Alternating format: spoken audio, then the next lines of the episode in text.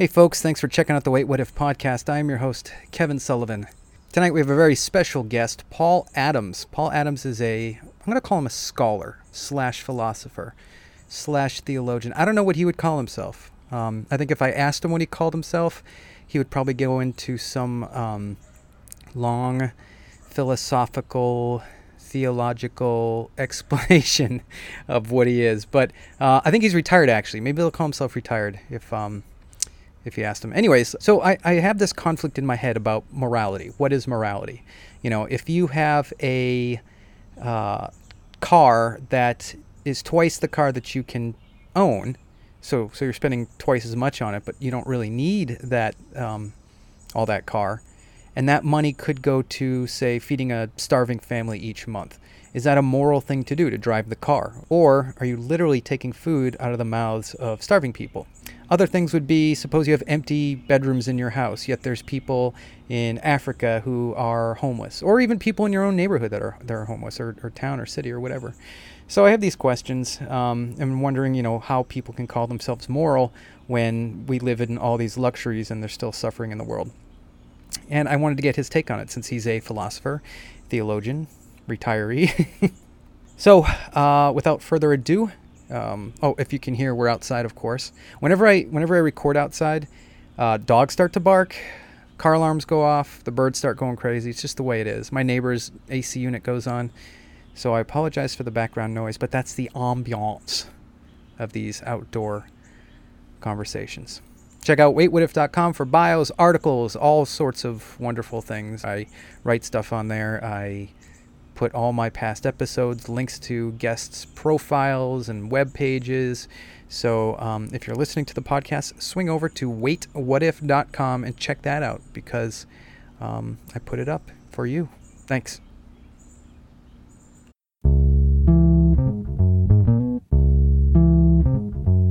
You're listening to the Wait What If podcast.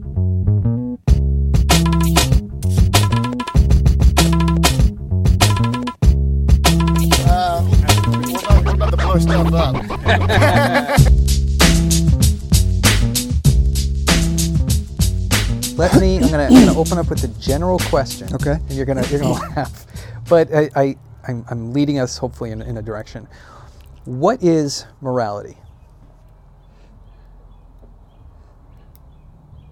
What is morality? Like if you were to walk onto any street, um, and I've been wanting to do this with my podcast. Next time there's like a Clayton Days, I want to set up a booth and just ask people stuff, you know, and just to see what kind of sound bites I get. But that'd be something if you if you grabbed people off the street. Yeah. Are you a moral person? What is morality? Well, it's to do good. That's what I would say. Yeah. Okay. sure. So are you a moral person? Yes. Yeah. I would say it's doing good is limited. Mhm. Is is a um, a narrow definition. Mm-hmm. Morality, and I'm thinking in Aristotle's terms here, is flourishing. Okay. Being, to quote the Army's old commercial, being all that you can be. Mm-hmm. So, for example, when my dog is chasing down a, a rat in Manchester, England, which is what it was bred to do, Mm-hmm. it is being a moral thing in a sense that it's flourishing. It is experiencing the height of all that it was designed to be and Okay. doing. So morality is pursuing that which causes the person, human person, to flourish, or the dog, or the plant. Mm-hmm. So plant uh, plants, dogs plants, can be moral. Plants can be moral in a sense that that they can flourish. They can they can have an apex. Um, Which, which I don't mean to cut you off, but which makes sense because nature can be extremely violent, and there Mhm. can be lots of suffering. But is it immoral? You know, I don't think it is. I wouldn't say it is. I wouldn't say a wolf that eats a deer alive is acting immoral. Uh, it's it's kind of fitting into Yeah. your definition, it's doing what it's meant to do. well, I'm, I'm trying to raise it to a different different level than rather than just talking about standards of right and wrong, good and bad, Mm-hmm. truth and error, uh, but talking in terms of what were things designed to do? What you know, when I look at a tree and I say, "Oh, that tree is immoral because it can't see me," well, it's not supposed to. It wasn't designed to see me, to have vision. But when I look at a person who's blind and I say, "That's unfortunate," because that person was designed to see and to have vision, to take in through the sense perception, you know, the, the world around him or her. And, and I would say that's, uh, in the broadest sense, um, not moral. Mhm. Because for it to be moral, then the person would have sight and would have hearing, would have taste, would have touch, and all the other senses. So morality being whatever it is to be the best that it is, to flourish in whatever it does, be it a smoker or Yeah. a, a cat or an Yeah. individual. Um, so in essence, then morality is universal. In some sense, right. And that's the, the Hebrew mindset of, of the term shalom kind of captures it. Shalom simply means well being. When everything's right with the world, everything's right with me, about me, everything's right and balanced with me in my relationships, everything's right and balanced with me in my environment, my physical environment that I'm with or around. How do you know that you're flourishing? I mean, it, it seems to take. So if you're being the best that you can be, it seems to take any um, uh, need for you to to make sure others are being the best that they can be. Um, care to explain that? Yeah. Okay. Yeah, well, I think there is a relationship between me, my being right with the world. You know, there's basically a relationship between me and myself, okay? How I am in myself, how I am with myself and others, Mhm. and then how I am with my physical surroundings. Mhm. Um, and when all of that is in sync, if you will, or finely tuned, then um, that's that sense of shalom. And um, so if I have angst in a relationship with, say, a neighbor, Mhm. uh, then uh, then uh, there's a suboptimal s- circumstance here, where things are not the best that they could be. And so it would seem to me that uh, the burden would be on uh, me, insofar as I can, to be at peace in that relationship and to pursue peace, even if it meant sacrifice. Mhm. How do you know you're being the best that you can be? Could there could there always be better? And if so, does that mean you're not moral?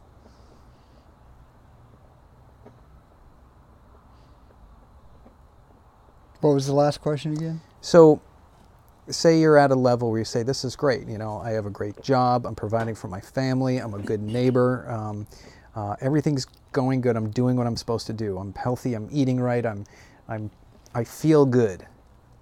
But, but if there's more that you could do, which in, in general there is, there always is, then are you never you're never moral. You're never reaching, or there are levels of moral. You're you're at baseline moral, but you could be. Yeah, that's fair. Yeah, there is. There is. I think because the world is never optimal. uh, n- neither is my environment ever optimal. Mhm. Neither is my physical well-being optimal. So the limitations, there's limitations. Yeah, there are limitations. So learning how to manage and balance that, Mhm. and and managing that angst, uh, that dissonance between uh, myself and me, myself and others, myself and the environment, I think is um, uh, in itself a sense of being moral and being good. Even though things aren't optimal. In other words, things don't have to be optimal, and then I know that I'm being a moral person. I can be a moral person in a suboptimal situation, and and seek to um, to rectify and to reconcile wherever possible in those three um, relationships, in that matrix of relationships.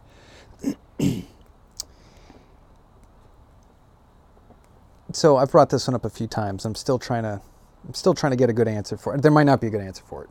There might not be, and I know you've heard this before. But let's go to, um,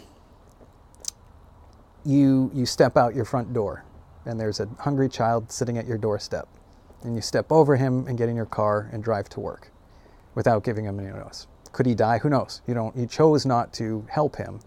Um, now, the next day, you step out of your front door and there's no child there, but you know the child is there, right? It's the same child. He just didn't make it to your door. He might mm-hmm. be three blocks away mm-hmm. uh, or two continents away, but the child is there. There's no question that there, as we speak right now, there is a child suffering mm-hmm. from hunger that would give anything for food or love or whatever.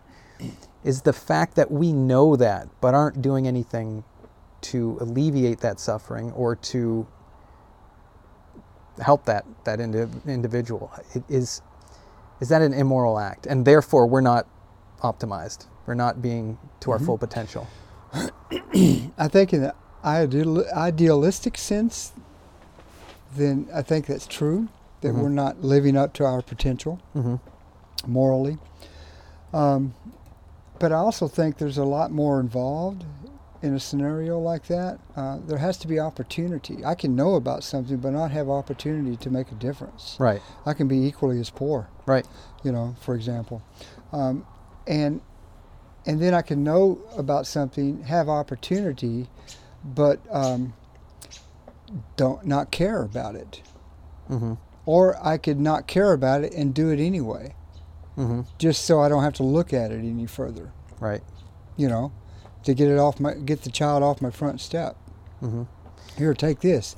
So did did I really do anything moral for the yeah, child? tricky yeah. yeah For the child, yes, but for myself, no. Mhm. Consequently, insofar as I did it from the wrong motives in helping someone else, then there's a sense in which um, I haven't moved forward at all morally. hmm I've probably actually become worse, if anything, but I certainly haven't moved forward if I didn't do it with the right heart, the right motivation. Um, and that is to, um, to do it for the sake of the child only, hmm not for any utilitarian sake. You know, to get the child off the step or to alleviate the Right. child's suffering. I just did it because it's the right thing to do. Period. does that mean anything in excess that you have in excess makes you immoral like that you can you can possibly give up a name brand shoe or this or that to take that money and feed somebody think of it like um, i was raised catholic so obviously we always used jesus as the hallmark of morality Mm-hmm. um, who literally gave the shirt off his back i mean he gave his life so Mhm. it, that that's the standard which christians should live to Mm-hmm. um, and I don't I don't want this to be a theological thing, although it does play a role, just because it's a it's a, a yardstick which we kind of compare what we do. But if if living to attain a level of morality is is if living, you know, let's say you're a Christian, you want to live to, to be like Jesus. At least you should abstain to, I mean, uh, try to, to be like Jesus. And if you if you knowingly don't give the shirt off your back, you know, generally, then then are you in fact immoral? Could you ever say that you're you're moral? So, good example is I was telling you, I'm, my love my pickup truck, right? I love my pickup truck, uh, and it's it taps into being an '80s kid, right? '80s and, and '90s, I was getting a little bit old, but '80s, uh, it was the the, t- the era of like Bigfoot and and muscle cars and, and Yeah. all that. So so my truck is kind of a combination of that. Yeah. It's got the speed stripes for the muscle car in it, and Yeah. it's a it's a four x four pickup truck. It's everything I ever. I mean, it's just, but it's totally a toy. it's a toy. Yeah. Um, and so I could buy half that truck and take that other half of the money and I don't know, pay for a, a kid to have a, I don't know, a medical procedure, whatever, whatever it is. I know I could find someone who could use that money. I know I could, but I choose not to. And in the eyes of, of whoever's judging me, it would be like, well, I don't know. See, I think if you look at if if if you look at Jesus, he had a unique mission.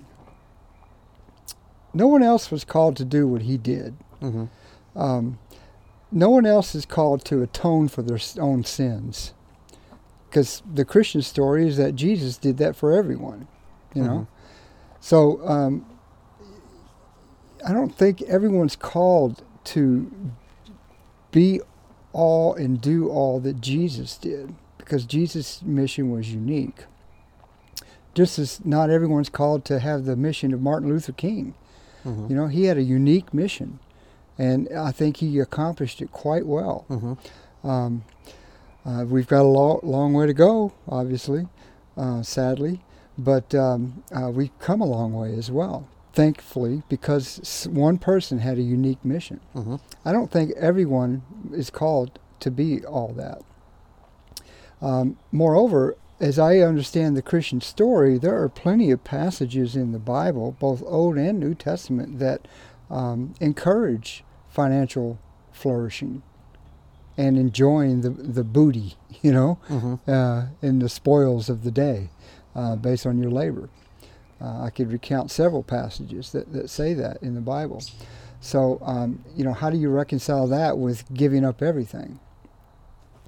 You know, I- Well, I, are- don't know that we have to. Do the what I'm saying. passages say in order to be good, you need to flourish, or or does it say it's okay to flourish, It says it's okay to flourish. but it's not it's not a uh, necessity to flourish? No, by no be- means. Right. No, uh-uh. Because isn't that there's the one about a uh, it's it's harder for a rich or it's just as difficult for a rich man to enter heaven as it is for a a camel to go through the eye of a needle. Right. Right.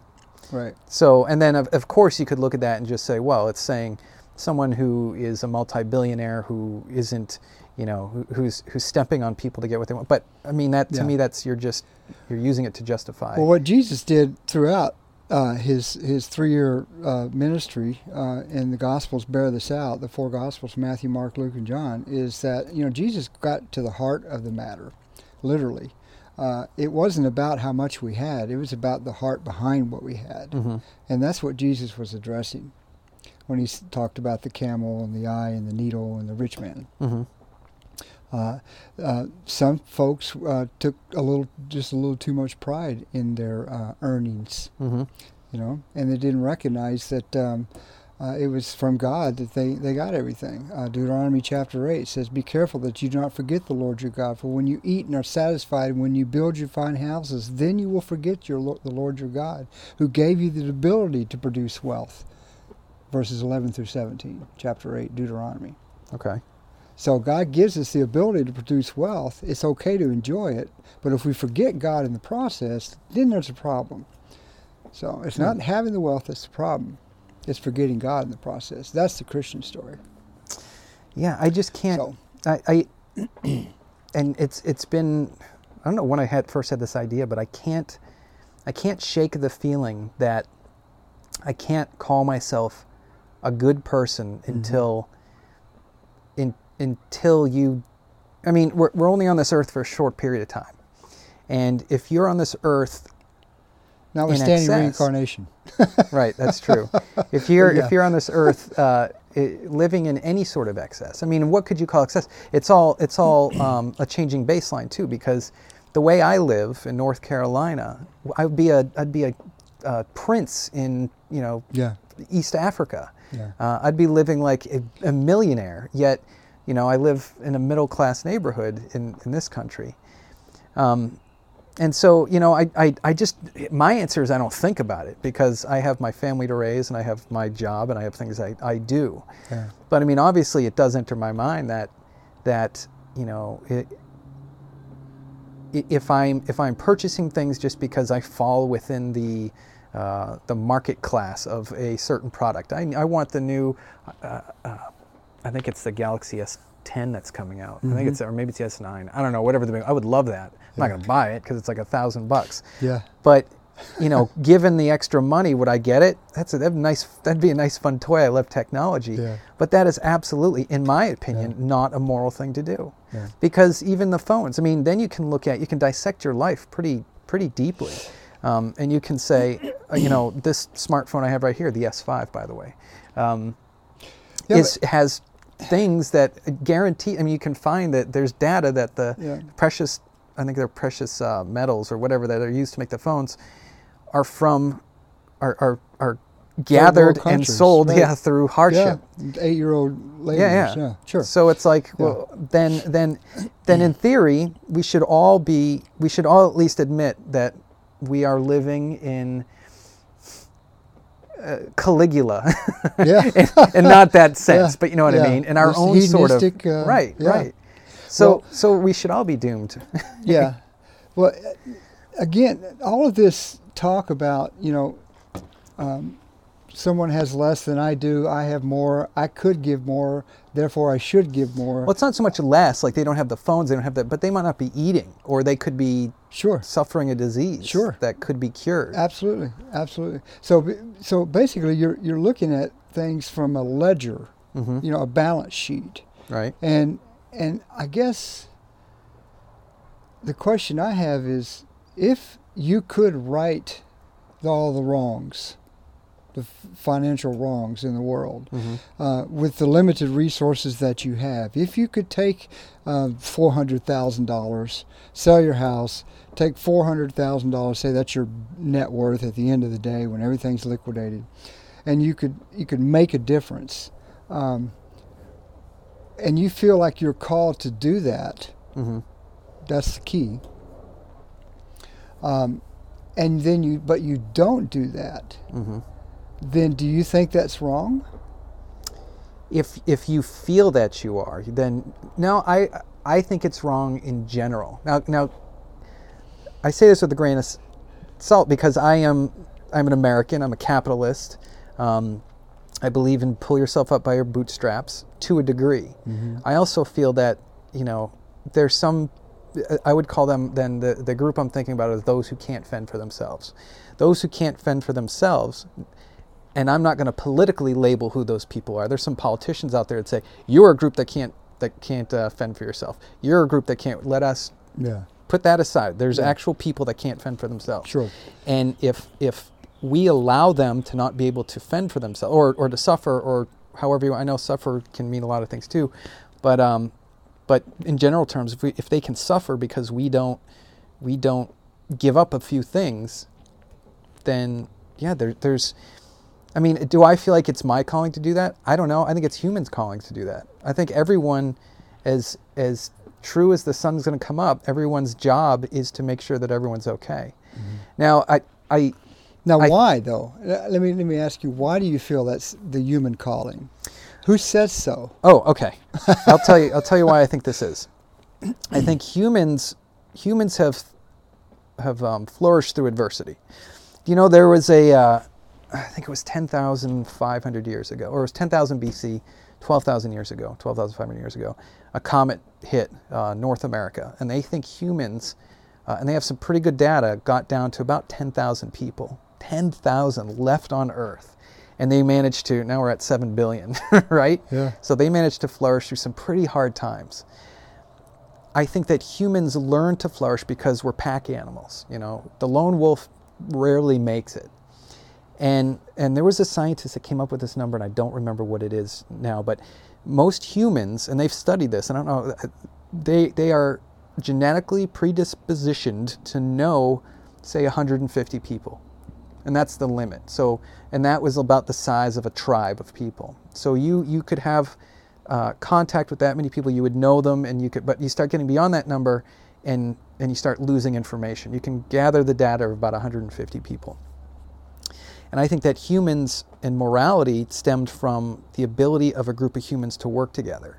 Now, if I'm in my hut and I have, uh, I don't know, a half an elk, and there's a hut next to me without any elk, I would obviously give my elk to them because not only, and sure, some of it is is um, uh, selfish because you want everyone to see, look, I am giving. You know, don't throw me out with the wolves. I'm part of this group.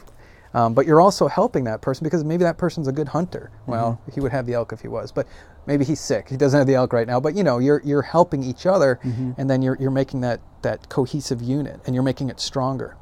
Now, today's day and age, and I think this is where I run into trouble. I think I think my trouble with with grasping morality and and how I feel that no one's doing enough. Well, I mean, some are, but the majority of us aren't. Is because our our universe has expanded, our world has expanded because of technology. I can I can go onto an app right now and see a live video of someone in in um, downtown Baghdad, you know, mm-hmm. or, or I can I can read articles that aren't from the mainstream media written by a blogger in South Africa. You know, I can I can now learn and see. My tribe expands, mm-hmm. but I don't have the ability as a person who's supposed to be in that little 150 group unit. Mm-hmm. I don't have the ability to to Right. expand to everyone in the world. So it's like it's a dichotomy. We're we're we're meant to be self-sacrificing for the unit cohesion, but there's just not enough of it, or not the, the ability isn't there in today's day and age where our tribe has expanded to, you know, I don't know how many people uh, I know or I talk to, or I mean, it's the numbers I don't even know. So that could be it. That that's a theory of mine. Okay, all right. Well, um, what you described was um, similar to one of the many theories in, in ethical theory called sociobiology theory. Um, Tom Morris talks about that here. And uh, it's basically a failure or success in the struggle for existence It's the sole moral standard. Good, uh, the sole moral standard good uh, is what survives. In other words, um, it's up to the the crowd to decide what's best for everyone. Okay.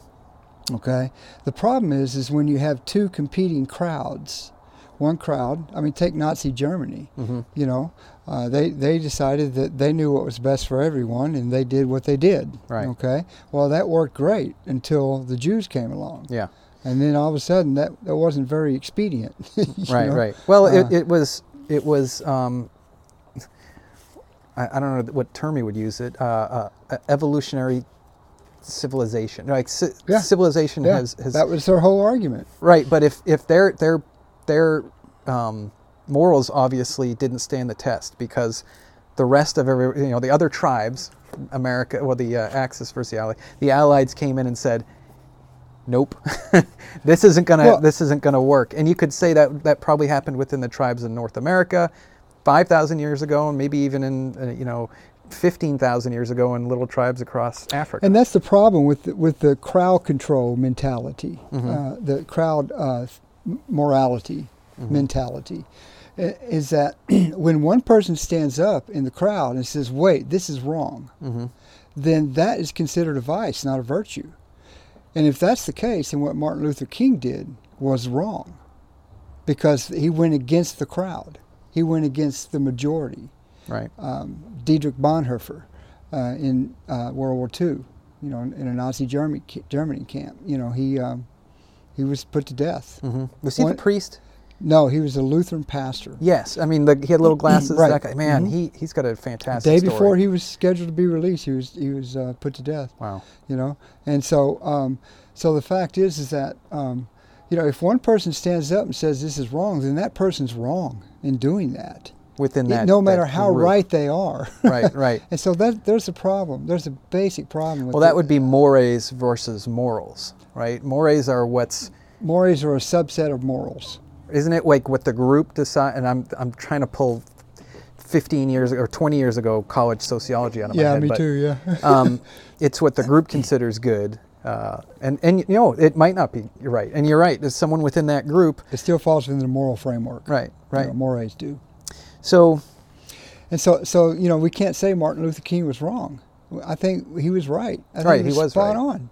You know, but, but that's because there's another standard against which I'm measuring Martin Luther Kingness. Mm-hmm. You know, and that other standard is not what the crowd believed. I grew up in white Texas in Mm-hmm. the 50s, so I know what that mentality was like. Yeah, and and I was part of that, and now I absolutely abhor that Right. that attitude. right. Absolutely disgusts me, uh, mainly because of my Christian faith that I've come to that conviction. Mm-hmm. But um, but I can't say that Martin Luther King was. Uh, was right unless I have another standard against which to measure him or Mhm. anybody who stands up in a crowd and said, "Wait a minute."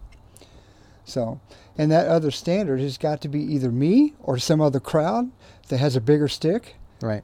You know, might makes right. Karl Marx. You know, then you get you get all those issues there. You know, and uh, whoever has the biggest stick wins, and, and then there's a problem with that, obviously. So, uh, might doesn't make right. Uh, what makes right is what makes is is based on how we flourish, how we best flourish as a human species. Mhm. Uh, going back to my original comment, Right. and the flourishing idea is Aristotle. Uh, he developed an entire um, ethical theory called um, eudaimonism. Eudaimonia is a Greek word that means to flourish basically. So the the best uh, picture I have for eudaimonia is imagine a flower that's in full bloom. Mhm.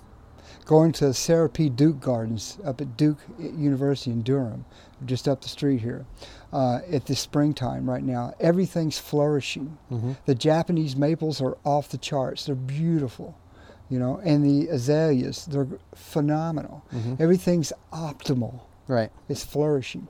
And so that's what eudaimonia is. It's flourishing. It's being all that it can be. And so uh, that's the standard against which we measure right from wrong, truth from error, and so forth and so on. They're also flourishing uh, in the fall, though. It's well, that's not true. as- yeah. They do. They're Yeah. flourishing at any point. Yeah. Even when they die, they're flourishing. that's right? true. That's, what right. they're meant to. that's right. Um, Yeah, Jesus said, unless the seed falls to the ground and dies, it can't give life. Uh, John chapter 11. So, yeah. So there is, there is a, a cycle of life, if you Mhm. will. So, but, um, but the fact is, is that um, for things to be optimal, they have to be working in all the ways in which they were designed to work, whether Mhm. it's a flower or a person. And um, so, virtue theory basically takes truth, goodness, beauty, um, justice, um, kindness, courage, and all the other virtues, and it, and it lumps them all together. And it basically says this that you can't be one without being them all. That a virtuous person is someone who's, who's working on everything.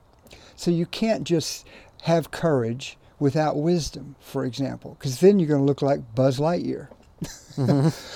you know, you just sort of pull the trigger and then aim. right, right. You know, and and that courage is is, is you know laudable on the one hand, but on Mhm. the other hand, without wisdom, it's of no use. right. So a virtuous person is someone who's uh, who's someone who's flourishing is someone who's not only courageous but they have the right strategy Mhm. about how to implement that courage at just the right time.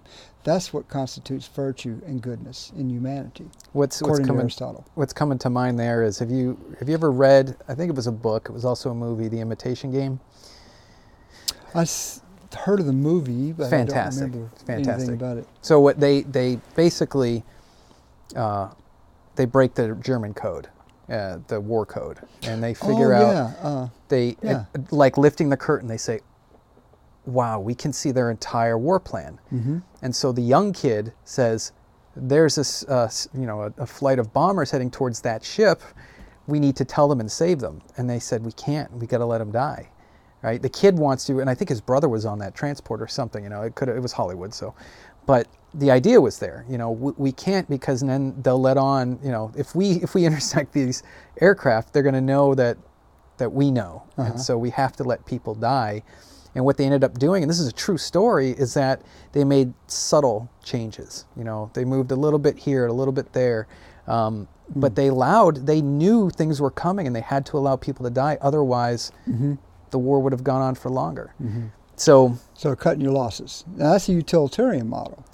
it is, but I mean, it's also I, I it's hard to say because if you if you save the ship of a thousand Yeah. uh, soldiers, Yeah. but then you lose the war, you know, And therein lies one of the fundamental problems of utilitarianism. I'm not saying it's entirely wrong because most people, if they had to choose between the different ethical theories, there's utilitarianism, there's pragmatism, uh, which is where a lot of people are at, and uh, there's, um, um, how should I call it, uh, objectivism, I'll call it. Um, and then there's uh, ethical egoism, Ayn Rand, Mhm. okay, Atlas Unshrugged, and um, and uh, virtue theory. But um, most people fall within a utilitarian model. That is, the end justifies the means. And one of the basic problems of the utilitarian ethic is that uh, it presumes that we can forecast the future. Mhm. And you just said it. If we didn't do this, then right, well, we don't know that. right, We have statistical models that we can go on, and we might be right. Indeed, many times we are. Mhm. But as David Hume argued uh, many years ago with uh, Kant, is um, uh, you can't prove there's a cause-effect relationship. here. Right. Right. You, You can't. You, can't. But but when I look at it, they were right in doing that. They were right in in calculating which. But what- you only know that post hoc, right? Yeah, but I mean, as a, I mean, just as a strategist, you would want to, um, if you had the ability to find out what your enemy was thinking, I mean, that alone gives you Yeah. gives you the upper hand. I mean, that's that's why the the Sure. Allies won. But take, it- take a mother who's pregnant and about to give birth to her first child, and it Mhm. turns out that by giving birth, there's an excellent medical uh, chance that she might lose her life in Mhm. giving birth because of whatever medical condition she might be having. Mhm. What does the mother do? Yeah. What does the father do if the mother's unconscious and can't make that decision? I, I- there's no right answer for that. I don't think there is. I, I personally think the right answer is as a as a parent is to sacrifice yourself for your child, both both in the sense of See, evolution. I would disagree. really, Yeah, I would disagree. I- I- in the sense that if I sacrifice my life, who's going to raise the child? And now I set the child up for. No, I th- no, I think that that by giving birth to the child, the child is inadvertently and passively, as it were, threatening the life of an innocent human being unnecessarily. And whenever the life of an innocent human being is threatened unnecessarily, then that um, that offender, the one who's who's threatening the person, uh, has given up their right to life, and therefore the child uh, could be taken out. Hmm. Now that sounds harsh and cruel, I know, but uh, if you think about it, uh, there is a, a passive attempt on another person's life. If Yeah, I but sit there's in no my MO. if I There's sit in the front yard Right. in my lawn chair with my lemonade, Mm-hmm. and I hear a s- screeching tires and a sports car come racing down the street, and I see little Maddie and Summer out playing in the front yard, and the ball goes into the street, and one of them runs into the street, and I hear these screeching tires, and the threat to Maddie's life is great. Mm-hmm. But I'm sitting in my lawn chair witnessing all this. And rather than saying anything, I say nothing. In fact, I enjoy it. Mm-hmm. That's a passive attempt upon Maddie's life. Sure. And I'm morally culpable as a result. When I could have said something and the possibility that his life could have been spared was great. And yet I chose not to. That's a passive attempt on Maddie's life. In the same way, uh, uh, giving birth to a child uh, that could risk the life of an innocent human being, the mom in this case, uh, is a passive attempt on the mother's life, and therefore the child is given up her right to life. But in your sense, there's a bit of there's evil there because you're enjoying it. You know, the child Yeah, who of is going to kill its. Yeah, it's not a perfect scenario, one to one correlation, but but still, yeah, there's. Uh, but but I would be legally within my bounds to do that. Mhm. I mean, there's nothing illegal about me enjoying it What about the child? and doing nothing. What about the child who who um, say that are that are born without a brain? I forget what that's called. There's a an, an, anencephaly or something. Like that. Yeah, Um, so there's they're alive. Their brain stem's there. They have a heartbeat. You know, they're going to breathe, hmm but there's no frontal cortex. There's no motor cortex. There's nothing in there that's going to make this child a, a person. hmm Um, do you give birth? Do you terminate the child? I mean, you know, what do you, is there a moral? uh, I mean, I think there's a, obviously a moral um, issue going on there, but if by giving birth there's no threat to the mother, I don't see any reason why the mother couldn't right. do that. Um, Then it comes down to where, where you know, what is the human? You know, what is what is the life? If I lose my leg, I chop my leg off right now, and I say, that hurt, but I'm still me. Right? Let me chop off my other leg. sure. Hmm, I'm still me. Yeah. Cut off my fingers. Well, I'm still me. Right. At what point am I not me? Where, Right. where Well, well, I know what it is as a Yeah. scientist. Well, it depends on yeah, it depends on whether now Plato was a was a very very strong dualist. hmm He believed in an ethereal, immaterial world and a material, hmm practical, concrete world, Okay. and the two shall never mix. Okay, so um, Plato is known for uh, having um, maintained that I am not my body. the essential I am not my body. So there's nothing material about me that makes me me. All that I am in my deepest metaphysical essence is immaterial. Okay? And it gets thicker than that, but I'll leave it there. Aristotle, on the other hand, who was tutored by Plato, oh, Mhm. by the way, came along and said, oh, wait a minute. Rather than saying, I am not my body, in other words, all that I am is just a soul, hmm the immaterial part of me, why not say, I am a soul with a body, hmm rather than I am not a, my body and I'm just a soul? Aristotle combined the two, and I think Aristotle actually had the better picture. Uh, there, he believed in in integrative uh, understanding of the body and the soul, such that they're one and the same being, and and they relate to one another in the same way that a pixel relates to the painting. Try taking a painting and take out some of the pixels. Is it Mhm. the same painting? Technically, yes, Yes and no. no, right? Yeah. if you can see those, know? and no, it isn't. But for ev- for every painting, there's a pixel. right, right, You know. right.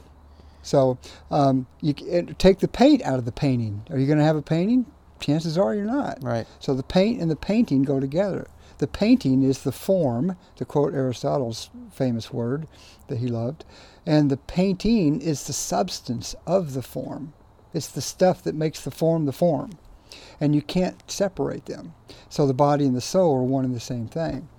So going back to our anthropological discussion about what am I, hmm uh, that's a very important question. We have to answer that. Yeah. Now, most people today who are hard scientists, um, uh, who have very little uh, philosophical training or thinking, uh, don't believe there's any such thing as an immaterial part of me.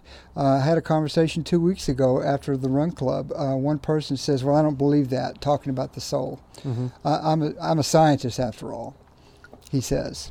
Um, I only believe in the stuff that I can see, touch, taste, smell, and, and beat to death, you know, or whatever. Mhm. And I'm putting words in his mouth, but Yeah. that was essentially what he was maintaining. And so uh, my, my response uh, is that, uh, do, you, do you love your wife? And the person says, well, of course I do. Prove it. I mean, I suppose you could prove it in the scientific sense that says, you know, look it, I've been faithful, I've uh, provided, I've sacrificed, I've, you know, Sure, there's a convenient social arrangement. So is that really how you think of your wife? well, no, I mean, but if there's a way to prove that you love someone, I mean, I mean, there's that's the only way you could you could do it. I mean, it depends. If you look at if you look at love, what is love? It's the, um, well, I'm not going to pretend. I'm to. I'm, gonna, I'm not going to pretend to gonna know that that. one tonight. yeah, but um, Yeah. if if what to me what just touching on the subject, love would be um, absolute. Um, uh, there's a word I'm just losing it. Uh, absolute surrender. Right? Okay. You, you surrender all that you have for yourself Sure. for others. Sacrifice. Sacrifice, yeah. And take the concept of justice. Same idea. Right. Everyone believes in it, especially when it's coming toward them. hmm You know. So no one has a problem with justice, but where Right. is it? Oh, Right. there it goes. I Yeah, just yeah. saw it. No, no, wait a minute. yeah, because justice. I mean, yeah, uh, Yeah. There's a reason why we don't have freedom. vigilantes. Everyone believes in freedom. Mhm. You know. Well, where is it? right. You know. But but because they're abstract concepts, I mean, does that necessarily mean there's there's a would you say the ethereal versus the Well, the the point is that there's they're just as real. Right? They're just as real. Just as the proposition or the statement that I'm a scientist, I only believe uh, things that are true that can be proven to me in a scientific lab. Mm-hmm. That in itself is a philosophical statement and cannot be proven in a lab. Okay. Okay. So, you know, you cut Right. off your intellectual nose despite your attitudinal face, you know, Right. when people do that. And and that's why I think philosophy is, is important for people to think carefully about what, what they're uh, maintaining. Here's one. Maybe this is a curveball. Maybe it isn't. Without consciousness, is there philosophy? Think about it. it. Does a tree make a noise if it falls in the woods? No, Yeah. but if there's, if, is there philosophy in nature? Take away the humans, and, and I know it, it, you need to be conscious in order to, to contemplate that. But Yeah. is there is there Yeah. philosophy within that? Uh, that realm? Plato would argue ad- absolutely yes. Yeah. Uh, you know, the, whether or not you're there to hear the sound is irrelevant. The, you know, the sound is real. So there is philosophy without consciousness. yeah. And then you have to say what's consciousness. Yeah. I mean, Well, um, so there's just either brain states or that can be measured in a lab, mhm. or uh, is consciousness something that's much deeper? I argue it's something much deeper. right. I really believe it is. I've heard some far out um, theories. on involves it. brain states, incidentally, by Mhm. the way, and going back to Aristotle and the integrative uh, model of the human being, it involves the brain states, but it's not brain states. Mhm. Just like light involves the sun, but is not the sun, Right, right, for example. right. So, Um, we're talking metaphysics here, sorry. Somebody said, that's what I said. I mean, it doesn't matter which direction it goes in. Someone said that the um, human consciousness is the act of the universe turning and looking back upon itself. I thought that was a fascinating Oh, way to look at it. Yeah. Yeah. almost like the end of a. I don't know. I wouldn't know, even know how to describe it, but as it as it out as it stretches its tendrils, it can turn around and observe itself. I forgot who the uh, the um, person was who started the uh, Gaia hypothesis. I've heard a lot about it. I don't know much about remember. it. It's not Fritjof Capra. He taught physics at um, um, at Stanford, but he wrote a book called The Tao of Physics that kind of was a spin on that. hmm But uh, yeah, the Gaia hypothesis is that the, the entire universe is w- uh, a living, breathing organism.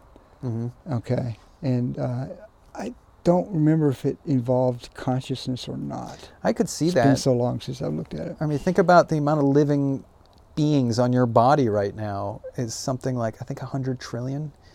Uh, that's bacteria. Oh yeah, I mean, they're smaller than, and in fact, they outnumber your cells like 100 to one. sure. Um, our cells are a lot bigger. That's why we don't look like gooey organisms. But still, it's like two or three Campbell soups can, cans Yeah. full of bacteria when you think about it. So yeah, I mean, uh, someone had, had mentioned again. I don't remember who, and I thought this was a fascinating thing that consciousness, our brains are like um, uh, radio towers, uh, receivers, and that consciousness is we're just receiving information, whether it's physical or metaphysical. We're, we're tuned at a certain wavelength. Okay. And when you alter that Yeah. wavelength, Huh. you, your information and your input becomes different. Mm. So take eating the uh, uh, psilocybin mushroom. They say will will fine tune your Okay. your All of a consciousness. sudden, you're tuned in somewhere yeah, and allow you to because when people take it, they'll say they feel yeah. the trees or the grass. That I've never done it. Um, I'm fascinated. I Take would. a, a dog's sense of smell. My Right. understanding is that it's somewhere around 40 times stronger than the human Yeah. sense of smell.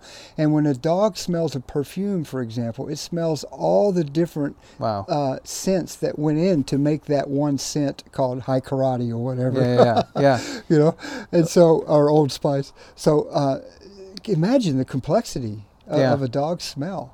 Well, someone was telling me that about the. If that were true for all our senses, man. Well, yeah, they say a skunk. When you know when you smell a skunk from far away, Yeah. that's the way a dog senses every smell. Like they're like, oh yeah, I know exactly what Yeah. that is, which is fascinating. So how do we we, we, we can't even pretend to to understand what life is like for a dog, um, or for someone who's taken psilocybin mushrooms? I haven't, but I, I have the feeling that if um, I wasn't married with kids, I would probably go and volunteer. I want Yeah. to know now. when I was a you know, I, uh, as growing up, the reason why I didn't do them is because you know I was I was afraid. I wouldn't want to take a mushroom. I wouldn't know where I'm going. Yeah, yeah. But now that I'm kind of comfortable with myself and I know they don't kill people, Blotter acid here and there.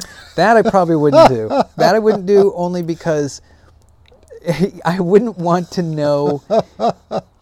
I, I, I wouldn't because I like to know. I like to look at the pool and say, okay, that's eight feet deep. I wouldn't just jump in and be like, Yeah. could be a thousand feet deep, could be two feet deep. I'm just gonna jump in. Yeah. Um, Yep. but yeah, psilocybin, and I think I think eventually, so a lot of these things, MDMA, which is um, ecstasy, that's a street name. Oh, okay. MDMA is showing, it's showing really really promising Huh. um, abilities to heal PTSD. Oh my. Um, there's a lot of things. Ibogaine, which is another Hmm. um, natural plant um, that is showing. Here's the thing with ibogaine: they give it to people who are fully addicted to heroin, and within one treatment, they're done. Wow. Uh, it's such a, it's such an introspective experience. Same thing with ayahuasca, and then to some degree, ayahuasca is another. Here's the thing about ayahuasca, right? Uh, figure out, try, try to wrap your head around this. So there was people. It's an ancient brew.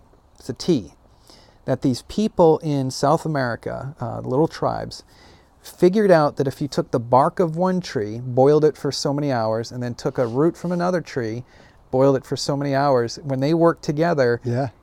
people so i've done a, a few interviews with people who have done it people people literally the way they explain it is that their consciousness is removed from the physical world and it's turned on itself so then they can see almost like a near death experience they can Oh, yeah. visualize their life and their relationship with everything that's around them and then they come back and again they have profound Huh. um, I had a guy on last year, um, Riley Anderson. I want to have him on again because he's gone back down. But he he was depressed. He was on antidepressants. He was on uh, he was drinking, and I, I don't remember the whole story. So sorry, Riley, if you're, you're listening to this one. But um, and he was working, making lots of money for Uh-huh. a oil industry, oil company up in, in Canada. And I don't know how he heard about it, but somehow he heard about ayahuasca and how it had this profound change or whatever. So he said, "All right, I'll do it." And he went went Huh. with the shaman. They spent the weekend, and he he drank this brew, and he came back. He Huh. got rid of everything. He became, um, I think he's a, a naturalistic, holistic, medical Okay. student. I think at this point, Wow. and he's happy as can be. He's not Wow. on any antidepressants. Well, and that again speaks to um, Aristotle's understanding of the human being, and that is that we are a composite. We are a complex entity Mhm. consisting of two parts, material and immaterial.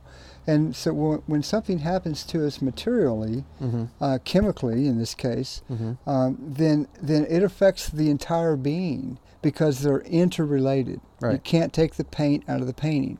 Right.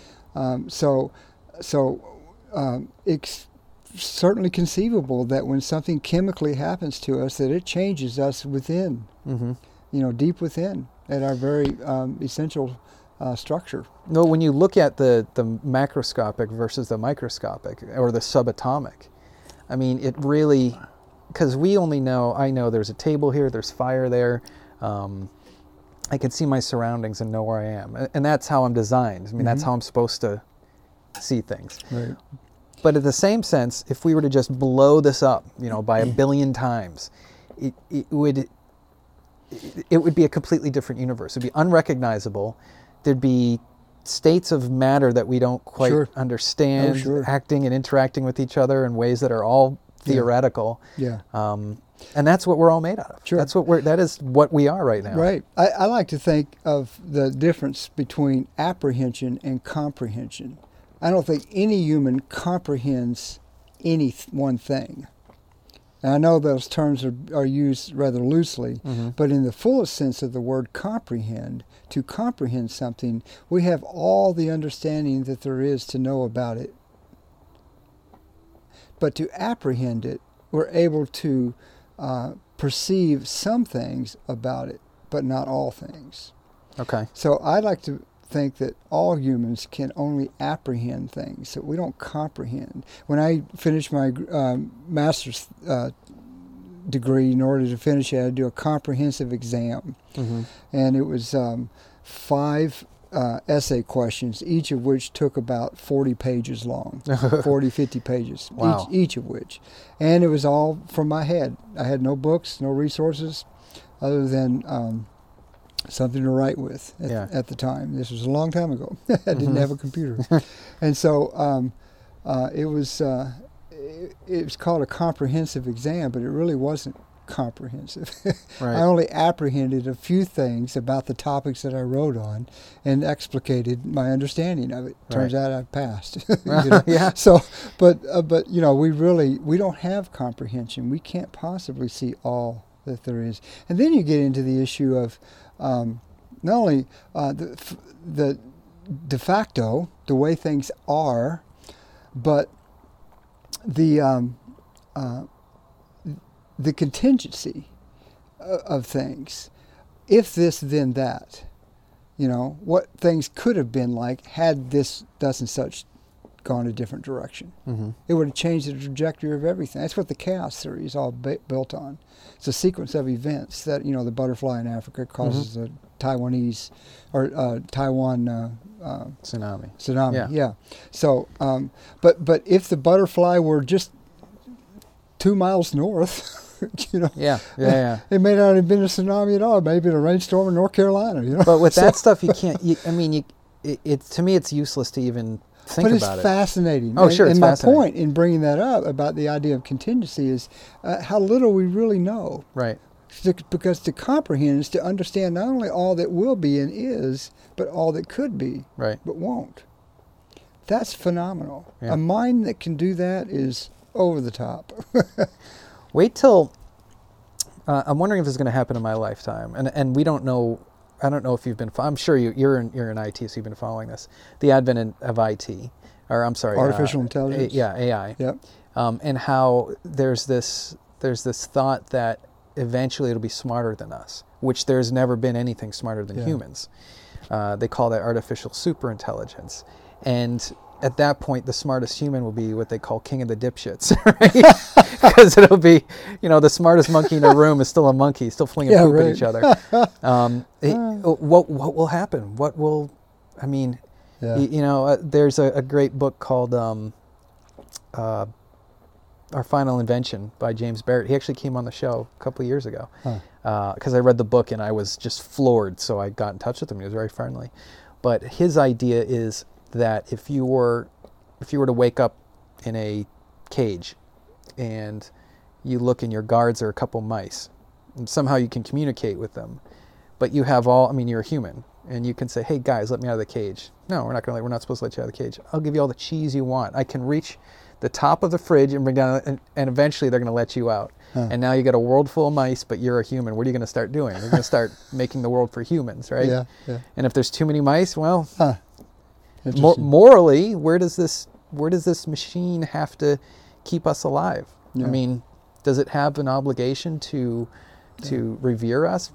I I suppose. Do I revere um, uh, single cell organisms? That's that's my heritage.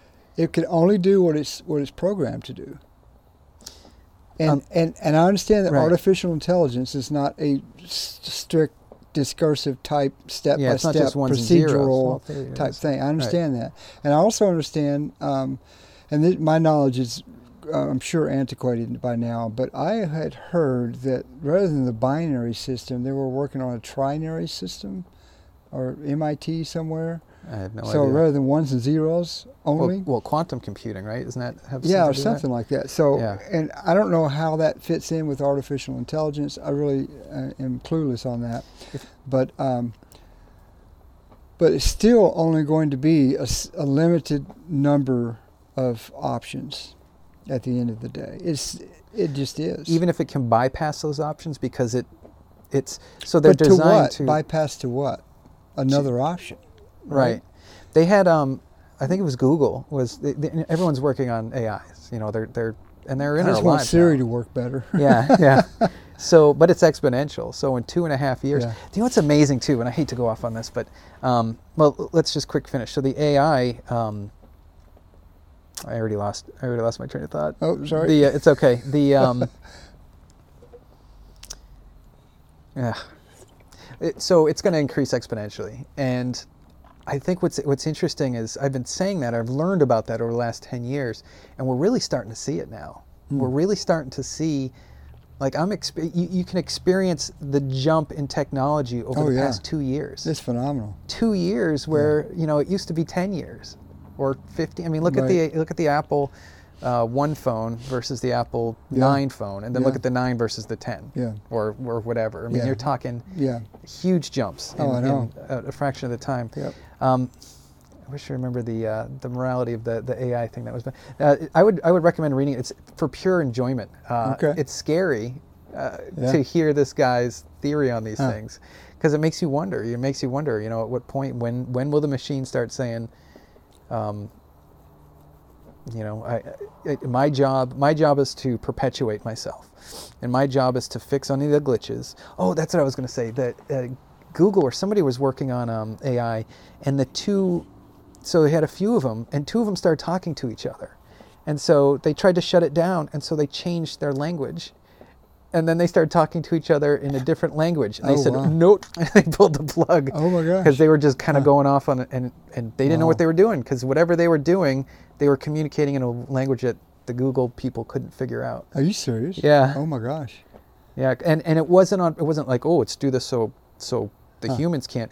It was saying, "Hey, here's a better f- way for us to communicate.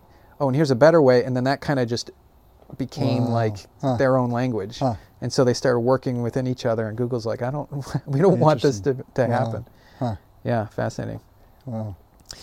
Well, it's been uh, it's almost nine o'clock. Uh, Wow. good talk, man. That was fun. Yeah. Uh, yeah. I missed I missed these ones. This is the first one-on-one talk I've had in probably a year. I, Yeah. I've been doing mostly Skype calls with Okay. with you know big and famous people, but Well, this is yeah yeah.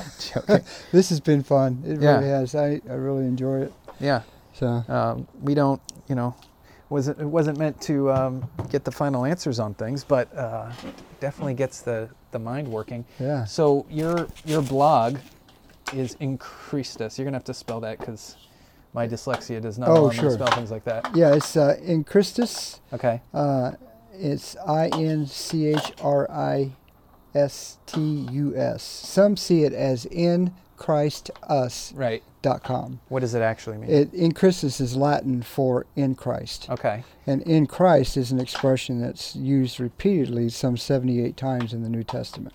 And and that's not your only like people just won't find you on your blog. Don't you write for a number of of can people find you at other places Uh, or, or is that the best place? to- No, well, I've been published in a um, couple of journals and stuff, but those Okay. are peculiar to the societies that I belong to, Yeah. so they're not publicly accessible. okay. Um, but yeah, that's about it. You're you're with the Illuminati, aren't you? Yeah, right. Yeah, these secret societies. Yeah, yeah, the your- pyramid with the eye and the that's one thing. That's one rabbit hole I never go down. I I actually learned a lot about that years ago. Did you? Yeah, it scared the pee out of me. Really? I Sure see some of the stuff on it, but then It's here's the problem with that. When you start going down those rabbit holes, it, it, it always ends with the lizard people or something like that. yeah. Yeah, and I'm like, that no, it's, that's not happening. It's fun to think about, but Yeah. no, 9/11 wasn't an inside job. There's no lizards out there, and the fact that I'm openly denying it will make me. I'll get comments on my either Yeah. my Facebook that it says I am with the Illuminati just because I'm bringing it up. Yeah, that's great. yeah, yeah. So How an increased traffic. that's right, that's right. Well, Paul, thank you very much for coming on. yeah, Um, thank you. that's about it, I guess. Like us on facebook.com slash WWI podcast and at WWI podcast on Twitter. Drop us a line at Wait What If Podcast at yahoo.com. Listen to us on iTunes, Stitcher, or TuneIn Internet Radio.